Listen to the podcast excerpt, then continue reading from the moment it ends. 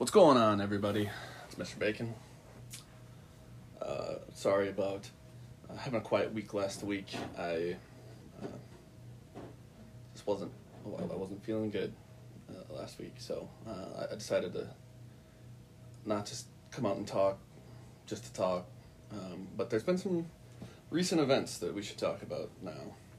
Um, I, I think everybody kind of knew what was coming at the end of the week last week um, with with Governor Walz um, foregoing the rest of the school year uh, for distance learning. Um, and I think that everybody has a different reaction to that, but I think that a lot of people are more upset than they anticipated they would be. Um, I, I, I mean, I, I know that some people are devastated, and that's okay. I mean, uh, every relationship is unique. Not not just between people. Every student's relationship with school is unique as well.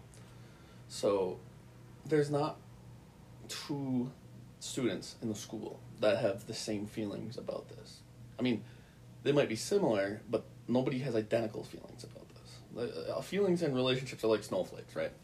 It's just they're they're all different in some capacity. So um, you, you know everybody's feeling differently, and uh, that's okay. But um, I knew uh, last week that this was going to be coming, so I went back um, to some of the books that I have read, um, and, and I, I, I learned I went back to some of the things that I have learned about grief because I knew that grief was an emotion that we all would be feeling pretty heavily um, about this school thing, and also, I mean, we're in the middle of a pandemic. Um, grief, grief could become popular. Um, so I turned back to James and Friedman, a couple of authors that uh, wrote a book about grieving and the grieving process and some of the misconceptions in our uh, society today. And uh, I'll talk about those, what I know about grief. Um, grief is awesome, but not in the extent, extent that you, while you're grieving it's fun or anything like that. It's um, it's miserable. Grief is absolutely far and away the strongest emotion that we feel. Uh, it does not matter how tough you are. It does not matter who you are. Grief can bring anybody to their knees in seconds. Uh, grief changes lives, and uh, it's the emotion that uh, we handle hands down the worst as a society. Um, it is it's just there's so many misconceptions, and it's not th- the fault of anybody that teaches us how to handle grief. It's just it's just um, as a society we've got this one wrong, and so um, I will I will help. Um, or I, I, will do what I can to to help. Uh, bring some clarity to these situations.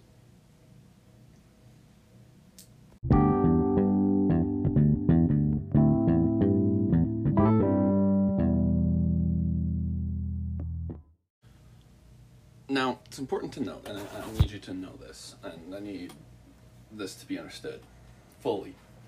I'm not calling out anybody's parents. I'm not calling out the way that anybody was raised. I'm not calling out the society that we live in. I'm just simply talking about the things that I have learned um, and things that I have seen to prove to be effective as my in my you know years as a social worker. Um, also, I recently, uh, as in like within probably the past half hour, just finished up a ten mile run, and uh, you know that that can affect the chemical makeup of your brain. So if I get emotional, uh, more emotional than you would anticipate somebody should be, that's why. Oh, and also I'm eating my lunch. Um, so grief, the six misconceptions about grief, uh, as identified by uh, the authors uh, James and Friedman, are just simple things that we learn growing up. Um, number one, don't feel bad.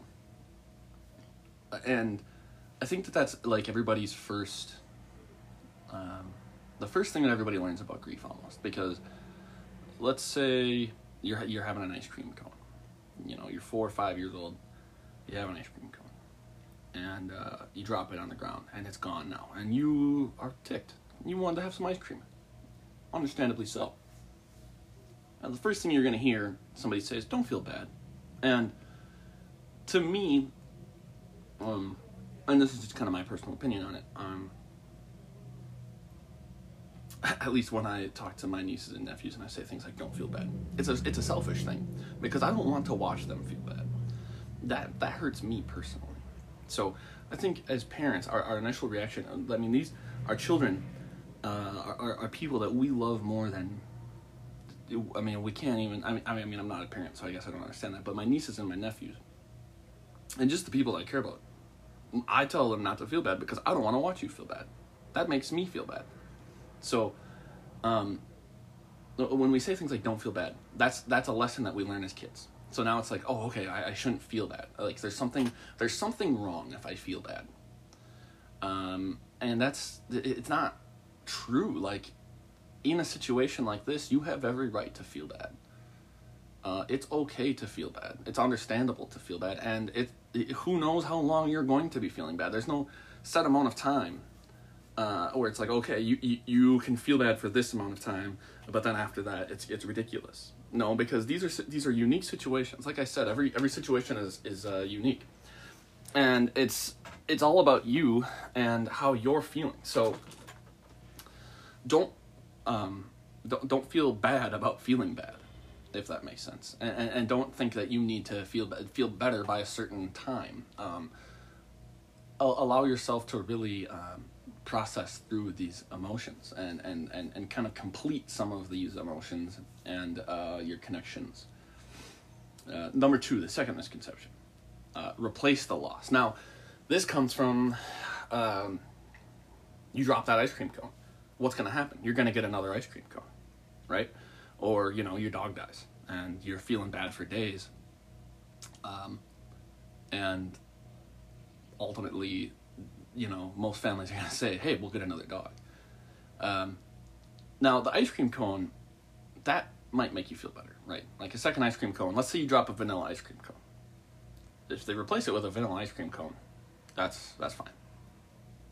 Because it's you know the same thing but that relationship with your dog it, it's it's never the same with the second dog. It can be great. You can have a great loving relationship with a second dog, but it never truly replaces that initial relationship, right? And so it's kind of I, I mean, you still have to go through the healing process and the grieving process and the completion of the relationship and the emotions of the first dog. Um, and that's why this is such a dangerous one because if you're taught to just replace losses in your life, I mean, many of you, I'll take it there. I've seen uh, hundreds of high school students do this in my time. Uh, you, get out of a relationship and you jump into another one, and, and you never fully um, process the, the emotions of, of losing the first relationship. And, and it, it happens in the adult world too. I shouldn't just pick on uh, high schoolers, but um, that it's a really dangerous thing because we have to allow ourselves to complete these these processes, uh, these these emotions, uh, and so just re- replacing a loss like now we find ourselves in a situation where how do we replace this? How do you replace the end of your senior year? How do you replace um, an, entire uh, you know six months at home or, or whatever? Like these, this is something that's irreplaceable, and so these are tools that we've been taught that will work to to help with grief, and we can't use them right now. So uh, I, I think, as opposed to replacing um, losses, it's it's best to first. I mean, I'm not saying that it's. I'm not saying if your dog dies, don't go out and buy another one because you should. They're great. Dogs are great. I love them more than anything in the world. Uh, but you definitely still need to um, allow yourselves to, to finish those relationships to, to close them right and it's not it doesn't necessarily end when that dog dies um, there's a grieving process that you have to go through Number three, uh, the, the third misconception is to grieve alone. And this one, um, I, I think again it's another selfish one. Um, we learn to grieve alone because it's like, oh, uh, if you're crying, you know, you go, go to your room. Or, um, you know, your, your mother's crying right now, just give her some time alone. Give her, give her some time alone. Give, uh, you know. And I think it's, it's something that we do because it's easier to just say that we need time alone or that somebody needs time alone than to actually talk to them about how they're feeling. Um, or, or, you know, it's easier to say that you need to go cry alone than to, to sit there and watch you be sad. Um, but really, as human beings, time alone doesn't do us like a whole lot of good. I, I, think uh, there's certain different types of personalities, and, and some people literally never need time alone. Um, but most people do need some time alone, and it is good. And, and don't get me wrong, that that's that's not what I'm saying. But when it comes to the grieving process, you'll find yourself trying to isolate because not a lot of your friends and, and family don't know how to, to grieve either, right? So, you know, a, lot of the, the advice and things that you get, they aren't helpful. So, so we do just try to work things through some of the things alone, just to not be a burden to other people. Um, but that's a really harmful idea too, because when you're at your lowest moments, you shouldn't consider yourself to be a burden. Uh, it, it's not if you fell down and broke your leg and you needed to heal your leg, do you need to do that alone? Um, no. Or if you were diagnosed with, um, you know, a, a, an illness, God forbid, like, are you gonna go through that process alone? No. Like, the only thing that we really isolate for is, those mental uh, things, and it's probably what we need people for the most. So it's it's a really dangerous idea of of, of the, the grieving alone idea. So don't do that in these times. Lean lean on your family members. You I know you got time alone at home, or I know you got time with your family at home. Um, you know, spend time with your family. Uh, talk talk to people about the the emotions, and if they get fed up with you talking about it all the time, just say, hey, look, this is just what I need from you right now. I'm sorry. Um, if I'm annoying you, and you know, uh, uh, but this is this is a really hard thing for me, and this is just what I need from you. Um, and hopefully they understand that. The fourth misconception is to give it time, which is another ridiculous one. Um, and I'm guilty of it too. I've said this to students. I've said, well, just give it time. Like, time heals everything. And it's actually not true um, if you think about it, if you broke your leg, we'll go with that one again. If you break a bone, what if you went to the doctor and the doctor was like, "Oh yeah, I just, you know, give it time." I mean, yeah, ultimately your bones are going to heal together again, but what if it's incorrect or like, you know, you're not going to be able to walk still, so you're still going to need a cast and different things. I mean, our, our mind is the only thing that we think we, we can just give time and it will it will heal, and that's not true. Um, it, it appears that it heals over time because of the things that we do. But um, if you just continue to go about it the wrong ways, it does not matter how how much time you take. It, it's not going to be uh, effective. Um, so, yes, I, I do believe that over time uh, your mind gets stronger, kind of like, um, you, you, know, we put our muscles through um, through strain to try to build them, and that's you know weightlifting and strength training, different things like that, running. And I think that our mind does that too, as we have hard things that go on. Our, our mind will get stronger, but that doesn't necessarily mean that that's just going to solve our problems. The fifth dangerous um, misconception is to be strong for others. And this one kind of comes from like, as you're getting older now, and maybe you have little siblings, and let's say that dog dies again or whatever, and your parents say, well, you, know, be strong for your little sibling. And I, I mean, there is an element of that, but I think that one should be altered just a little bit to like be understanding for others. I, I think that's the most helpful thing that you can do. It, you don't have to be strong for anybody, but if you could be understanding for somebody, I think that's a lot more um, powerful. Uh, and so it, it's harmful to think that we have to be strong for other people. Like, you don't have to be anything for anybody. And um, I think being there for somebody and being authentic for somebody is a lot more powerful than being strong for somebody. Like, so let's say you have a friend who goes through this this, this great loss. Um, you know, we'll, we'll we'll take it to the ultimate. Let's say they lose a parent, uh, and, and you had a great relationship with the parent as well, and you don't allow yourself to feel sad because you need to be strong for that friend, um, and, and now that's harmful towards you, like because those are emotions that you have to process as well, and uh, there might even be something healing uh, in talking to your friend about how it's affecting you too for both of you. Like um, so don't don't mask those emotions for other people. Uh, be understanding for others. Don't don't hide your emotions from others. The sixth uh, misconception uh, the last one is to keep busy in, in times of um, grief and that's that one can be harmful uh, now now let's go back to the broken leg one, right? Is that going to do anything to help bro- solve a, a broken leg? Keeping busy, like it, it's not going to help you um, ultimately finish the, this process in your brain, but but it will um, distract you from it.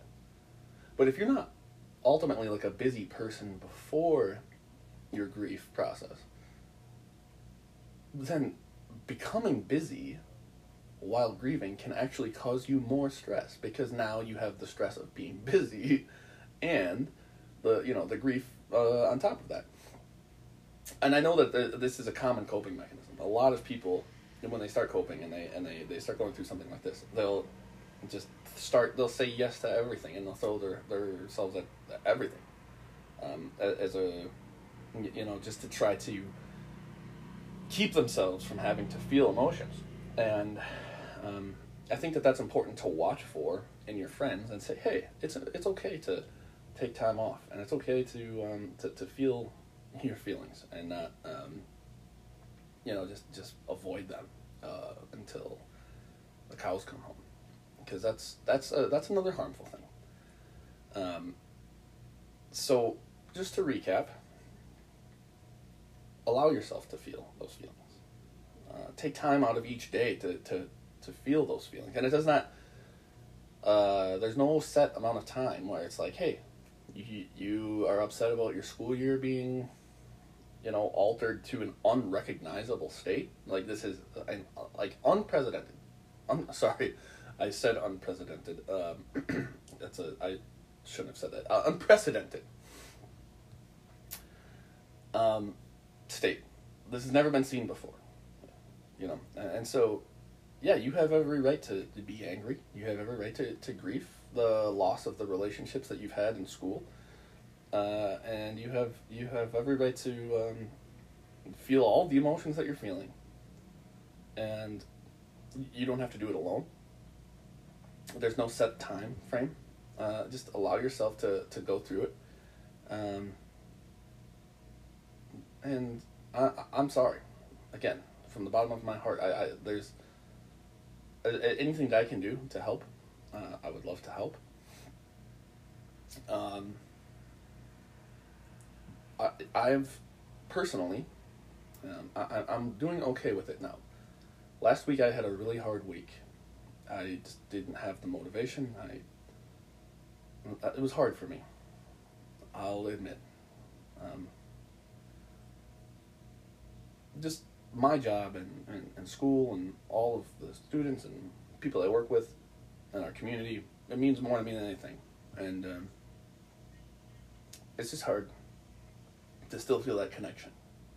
Um, but there's been some things that have happened um, recently that I, I'm hopeful for. I'm excited about. Um, I would like to congratulate um, our our new principal. Um, our superintendent Barb Duffrin has has recommended to the school board um, a, a, new principal. Uh, you all know him. He was our assistant principal. Um, and I I'm, I couldn't be more excited for him to be our, our principal uh, in in the future. I mean, he's Mr. Hahn is um, a wonderful man. He's easy to work with.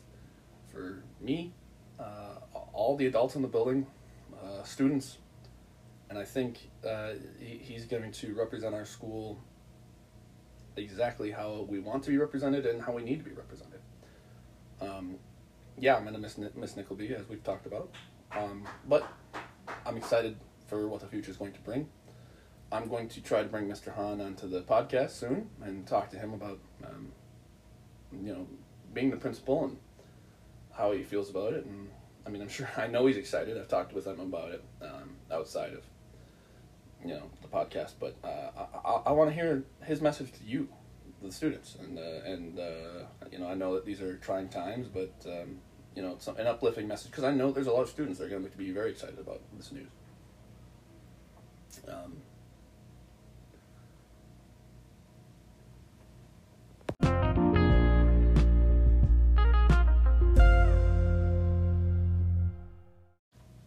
Oof. What a groovy transition. I love that one. Um, in closing,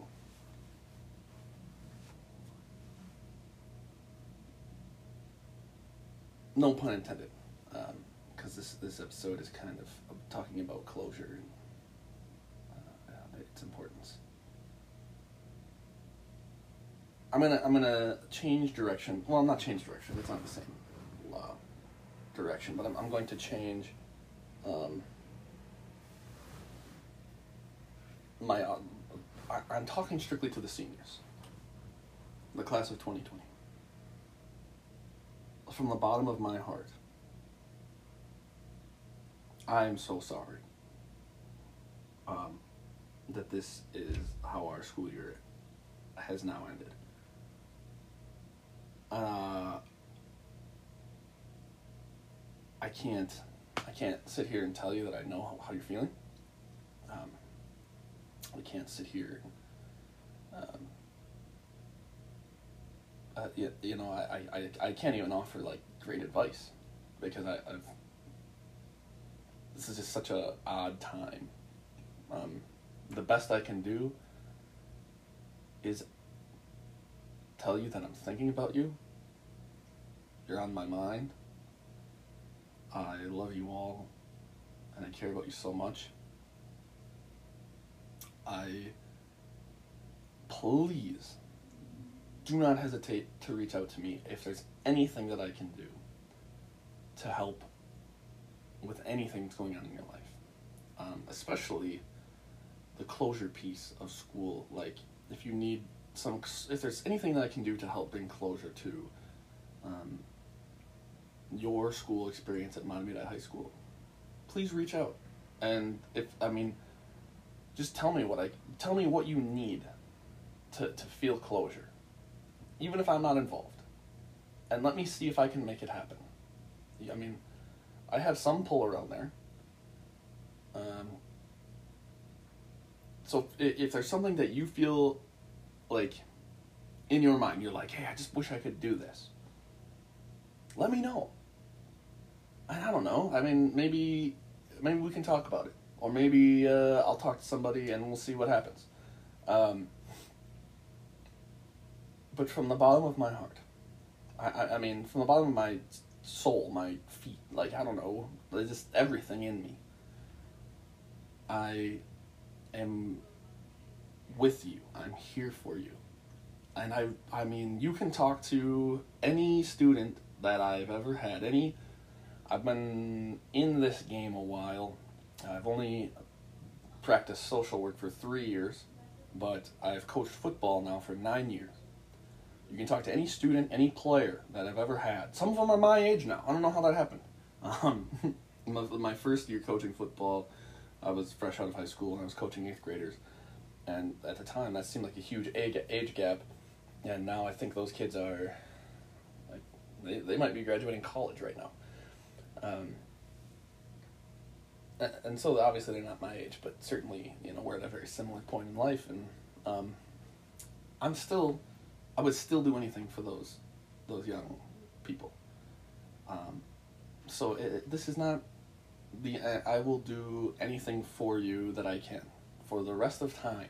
You just by being my student, just by being in my in the building that I represent and that I uh, work so hard for, you will forever have my admiration and respect.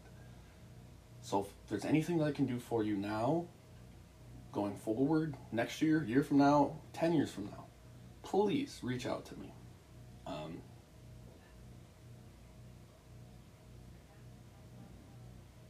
I, I guess I don't know what else to say. I, I mean, this is just. This sucks.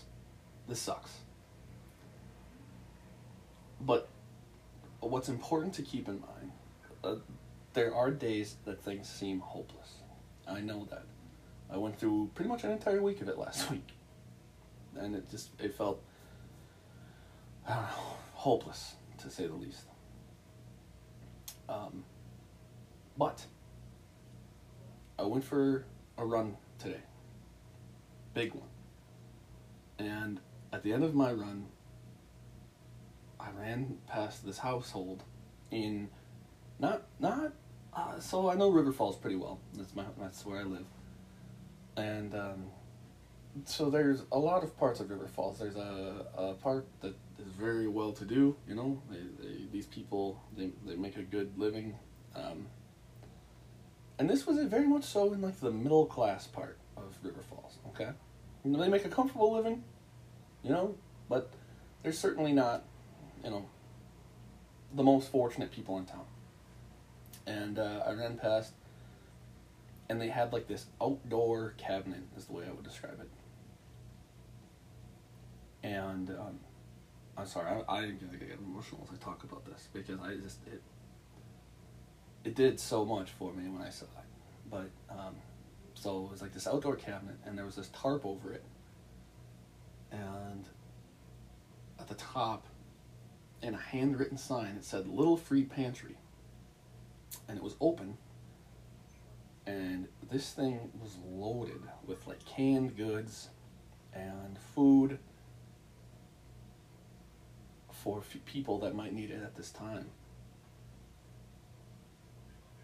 And it's gestures like that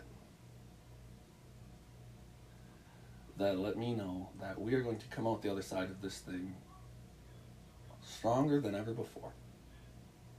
Um, I know that it's easy to get wrapped up in the bad statistics and the bad news stories. What's all, that's all we've been hearing about. Yeah, we now have, you know, pretty much twice as many deaths as the second, the country in second place.